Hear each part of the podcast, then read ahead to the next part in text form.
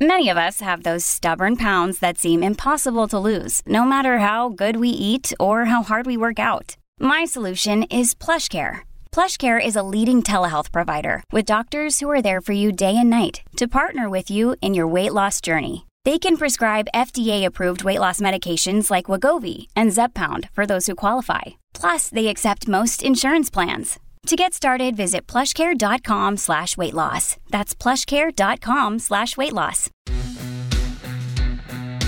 Welcome to Canada's most irreverent talk show. This is The Andrew Lawton Show, brought to you by True North. Coming up, it was Alberta Premier Danielle Smith's first day on the job, and she was spitting fire, taking aim at vaccine discrimination. Plus, a look ahead at the Public Order Emergency Commission. The Andrew Lawton Show starts right now. Hello and welcome to you all. This is another edition of Canada's most irreverent talk show, Wednesday, October 12th, 2022. Hope you are all having a wonderful week. Happy hump day to you all. It is a bit of an exciting day in Canadian politics. The release of Pierre Poilievre's shadow cabinet. Okay, I don't know if that's actually exciting to you. Although I will say that a lot of people are very chuffed by the fact that Leslyn Lewis has secured a seat. She is going to be Pierre Poilievre's infrastructure and communities critic, which shouldn't be all that surprising. She's a, a relatively prominent member of the Conservative caucus. She's a two time Conservative leadership candidate, but I think a lot of people are fairly pessimistic, or at least were after Erin O'Toole shoved her to like the back of the back benches. I mean, she was basically in Gatineau. She was so far in the back benches. But uh, Pierre Poilievre has acknowledged that she is a key member of the team. She's going to be in shadow cabinet. She'll actually be, if I am understanding correctly, squaring off in question period largely against uh, the uh, infrastructure minister, who is Dominic LeBlanc. She'll also have a few opportunities to perhaps question Justin Trudeau. So I think this will be something to watch. But we'll have lots more time for question period analysis in the week weeks and months to come. I want to start off by talking about the inaugural press conference by the new Premier of Alberta, Danielle Smith. Now, let me just say, I used to be on 770 CHQR in Calgary, Danielle Smith's guest host. So anytime she was unable to discharge her duties as talk radio host, I was the fill in. So I have a long enough history with Danielle Smith. But the real thing that I want to point out, I was thinking of this last night. I couldn't sleep, so I started thinking of all these different things. I wonder if, as Danielle Smith's guest host, which is technically an arrangement that I don't think has ever formally been severed, if I am acting Premier of Alberta anytime Danielle Smith should find herself presently unable to discharge duties. If called upon, I will serve, although I don't think the Lieutenant Governor of Alberta will be calling on me anytime soon. But uh, technically, if I'm still going to be the guest host, I get to be acting premier. I don't make the rules. I'm a little rusty on the protocol, though, but uh, the people of Alberta, buckle in and get ready.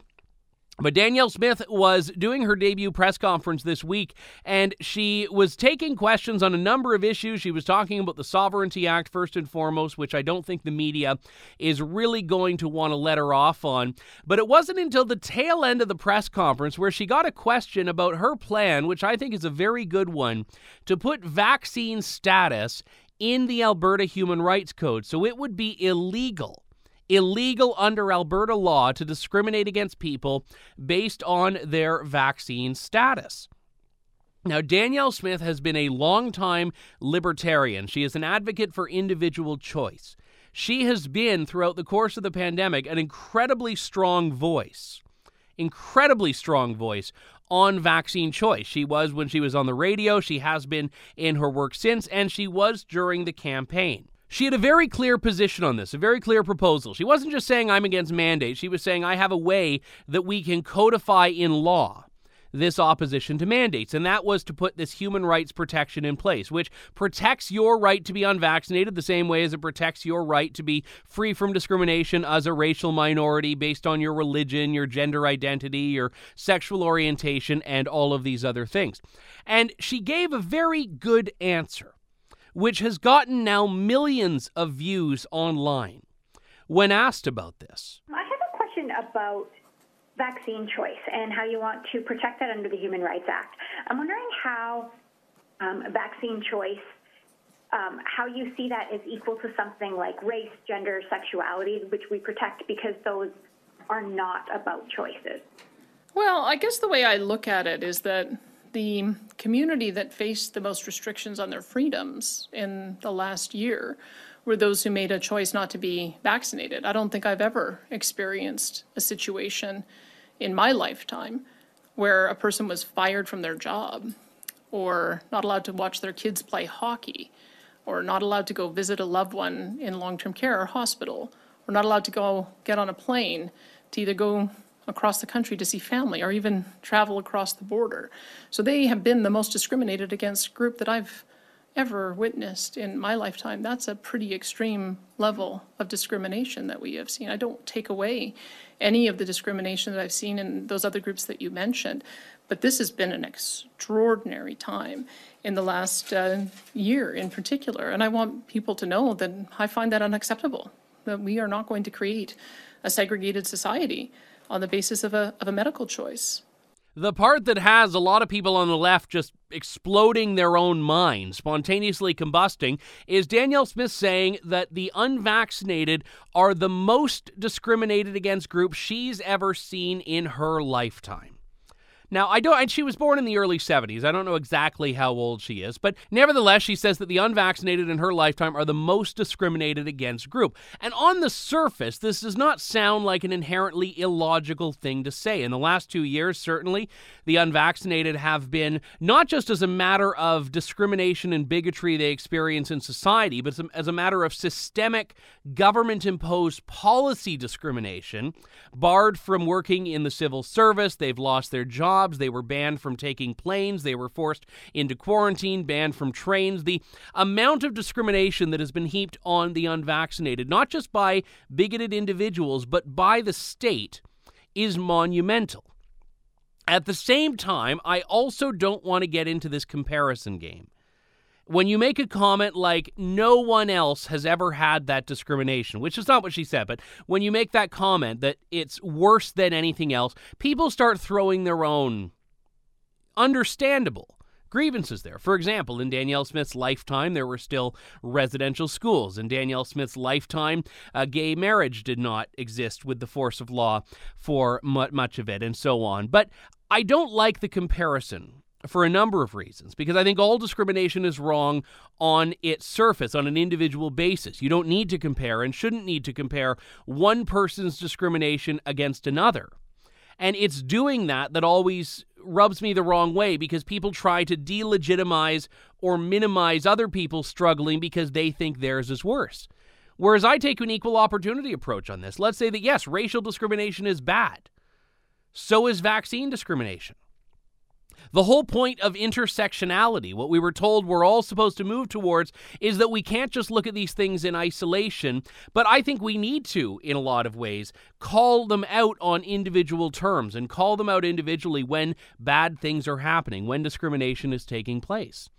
And Danielle Smith, in the full context, in the full comment, does, by the way, say that she is not diminishing other discrimination that was raised in the question, such as racial and sexual orientation and so on. She's she's not talking about diminishing or downplaying that. She's just saying that we need to call out the horrendous discrimination that has been taking place on the grounds of vaccination status.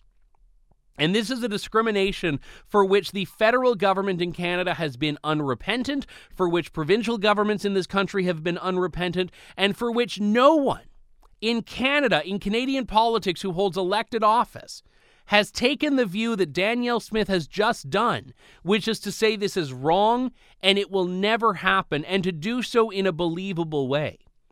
When she came out and said segregation would not exist in her province, Doug Ford said that in Ontario, that he would not support a segregated society. Danielle Smith's predecessor, Jason Kenney, had at one time taken it off the table. But Danielle Smith knows that history. And Premier Smith, I should say, is well aware of that. When she makes that commitment, I think she understands the weight of what it is she's committing to and what is it what is what it is that she's promising. And that is that there will not be a lockdown, there will not be segregation, and there will be protection of vaccine choice in Alberta from here on out. And there's a reason that that clip has gone so viral, not just across Alberta, not just across Canada, but around the world. I've got American friends, Australian friends, British friends that are sending me this, being like, "Who is this woman?" I like one person's like, "I don't know what Alberta is. I think it's a Canadian thing, but I'm all for it." And that to me is exceptional because right now we are in the midst of a global trend where governments and countries can stand and look at the fork in the road and say we can choose freedom or we can choose not freedom.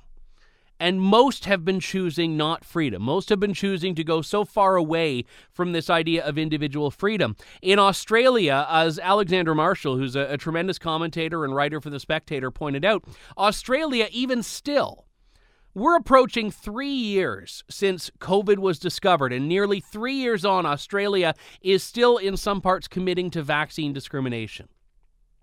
Insane. And it's an island nation. The unvaccinated were ca- actually, I mean, the, the, entire country was basically an open air prison in large uh, terms because of their inability to travel, to leave. But the unvaccinated are still are still significantly discriminated against, not, again, not incidentally, not peripherally, but as a matter of public policy. And this is unacceptable.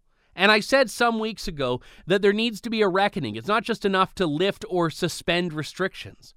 Governments need to be held to account. They need to be ousted. They need courts to slap them down. And we need politicians that are going to say, on behalf of their provinces, their countries, their jurisdictions, that this is not something that we will stand for. And that is precisely what Danielle Smith did. But it, it isn't just theoretical here. She's talking about changing the Human Rights Act, fine. She's also talking about the why. And this is where I have to look at a bit of a global context right now. And you probably know the clip I'm going to in a few moments' time from the European Parliament. But I want to set the stage because that clip from Danielle Smith, that initial minute I just played, there's another minute where she talks about more of the scientific basis of this. And this is where we actually need to go down the road of explaining a little bit about what the premise was. The premise of vaccine passports the stated premise, the public one that the government acknowledged, was that it was unsafe for the unvaccinated to congregate in a restaurant, in a sports venue, in a music venue, etc. It was unsafe to do that because the unvaccinated were going to transmit COVID. And then they were going to get sick, and then they were going to overwhelm the hospital system, and then so and so and so and so would happen, and we would just have this collapse of society. So, the premise of the vaccine passport was that you need to be vaccinated and ensure that all the people around you are vaccinated for certain spaces to be safe, whether they were airplanes or restaurants. That was the premise. Community spread needed to be stopped. Vaccination was going to do that. A lot of people got vaccinated not because they personally felt at risk of COVID, but because they wanted to save grandma.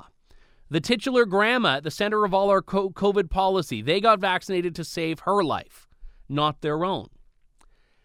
And a lot of people bought into this idea. And I totally understand it. When everyone is saying that vaccines prevent transmission, that's typically been our understanding of a vaccine. I totally get that.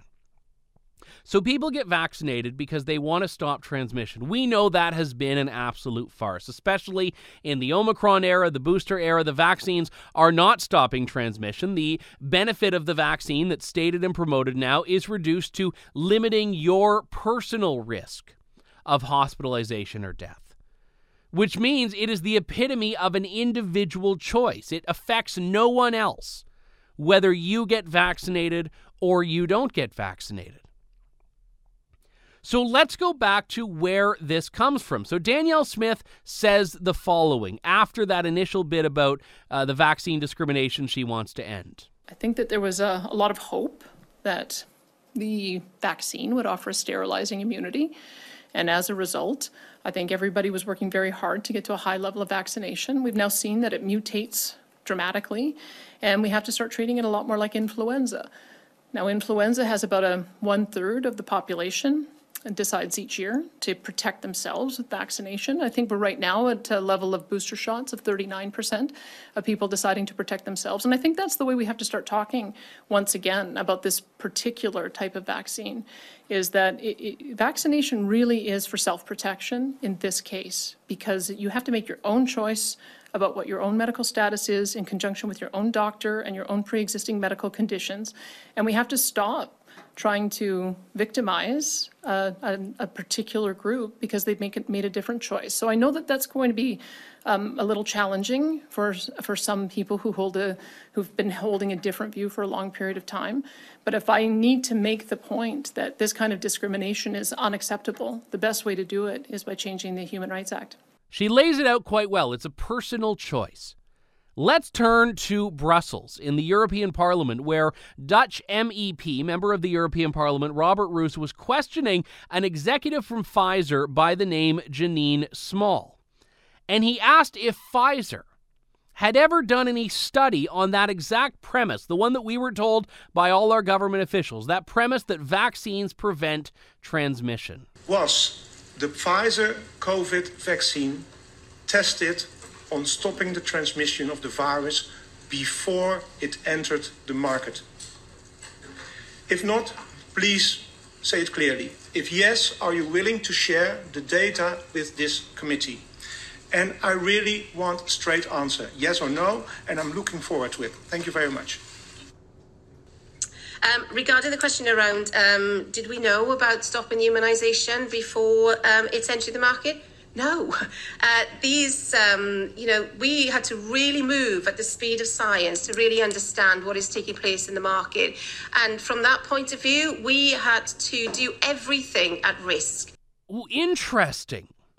So, so no, they didn't. Now she uses the word immunization there, which I, is a misspeak, I believe. She, the question was about transmission. Her answer, we presume, is about transmission, unless this woman who lives in England doesn't actually understand English language very well, which uh, you never know.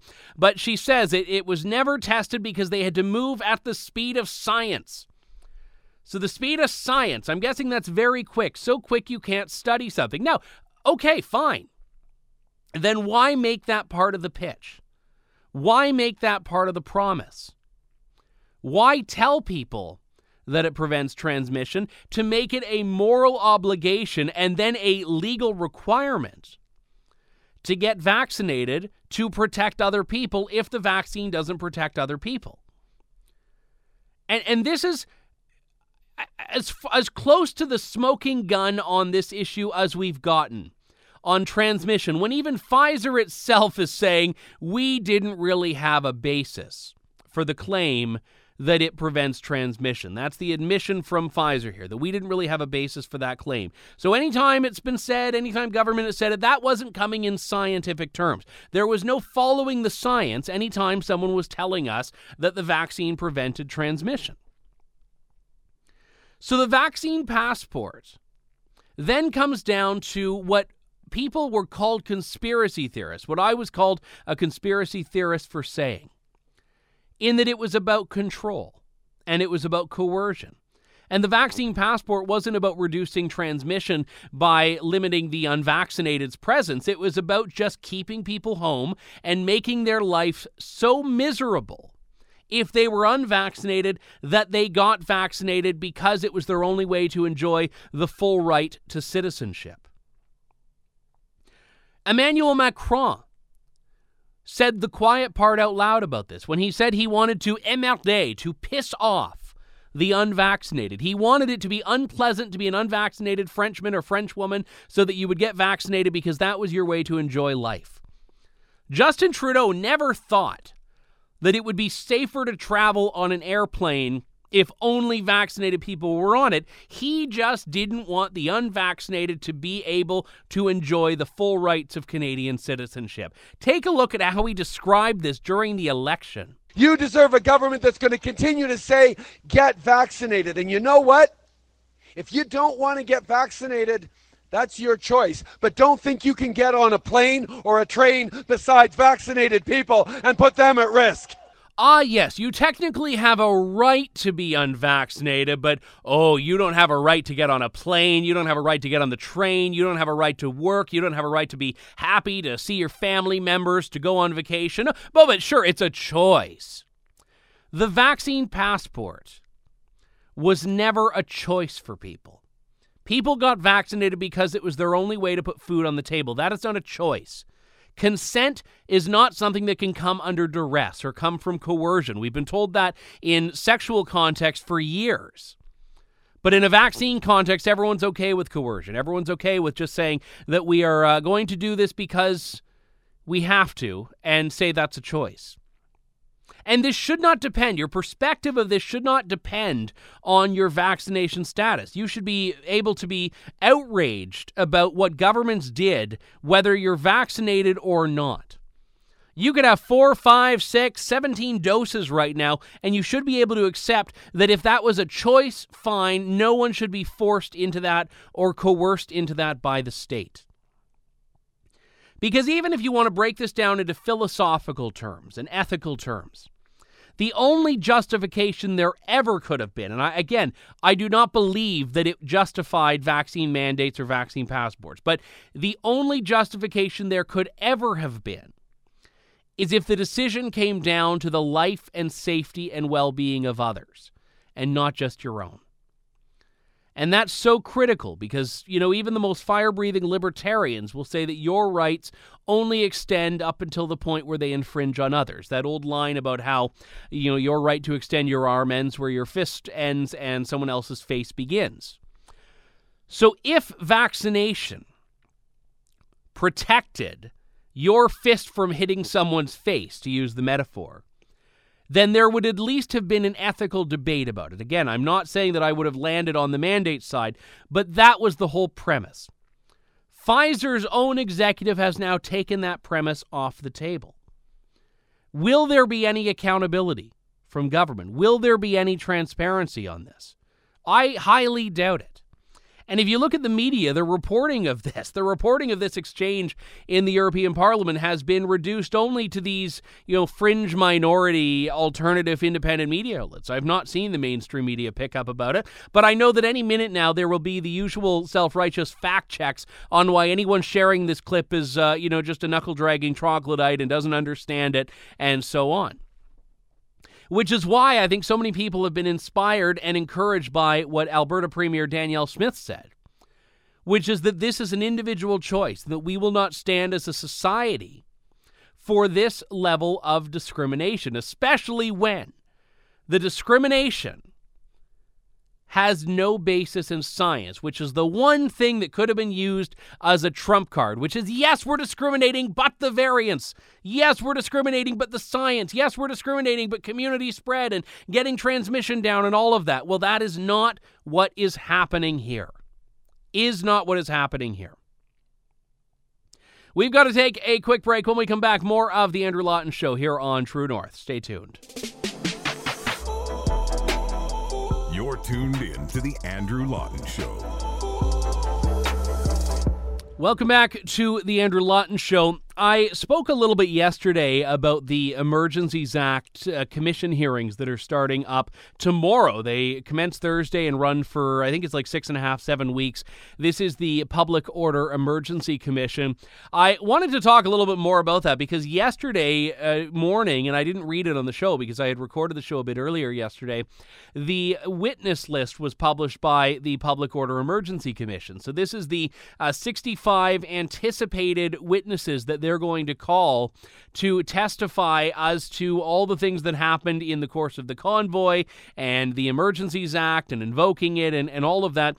And I, I wanted to talk a little bit about that list because I, I'm one of these people that's holding out a bit of romanticized, perhaps idealized, and yeah, perhaps naive hope that we will find a semblance of truth in this commission and in the hearings. And again, maybe not in the findings Maybe we don't get the definitive ruling that it was wrong to invoke the Emergencies Act, but my hope is that we at least get through the testimony a level of truth that we haven't really been get from getting from government talking points. And I, I wanted to talk again about who these 65 people are. Blacklock's reporter did a bit of number crunching here, but effectively one fifth, 20% of the federal cabinet appears on that witness list. And if you look at it here, uh, among those names are Chrystia Freeland, the finance minister and deputy prime minister.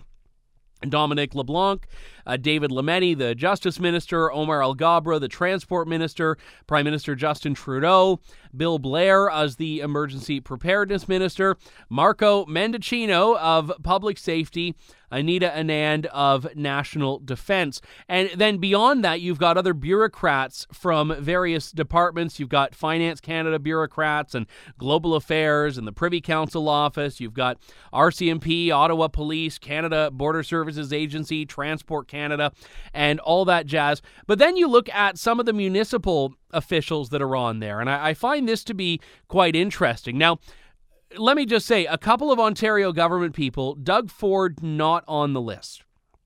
I find that interesting. I don't know the why, because remember, Doug Ford was one of the ones that had actually come out and was far more sympathetic to Trudeau than, say, Scott Moe and Francois Legault and Jason Kenney were when it came to the Emergencies Act. Uh, but then you've got, uh, beyond the Ontario people, you've got the Coutts mayor, uh, Jim Willett. You've got the mayor of Windsor, Drew Dilkens, and a lot of people from the convoy that have not been able to tell their stories because of bail conditions, like Tamara Lich and Chris Barber. And then you've got other other people that we have had on the show before uh, Benjamin Dichter and Tom Marazzo, Brigitte Belton, I've spoken to. Here's the interesting one Patrick King.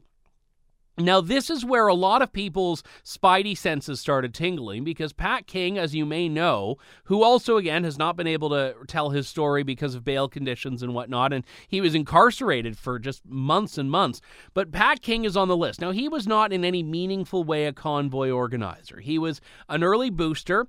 He was someone that obviously was invested in the convoy and ingrained in the convoy. But why on earth is he one of 65 people?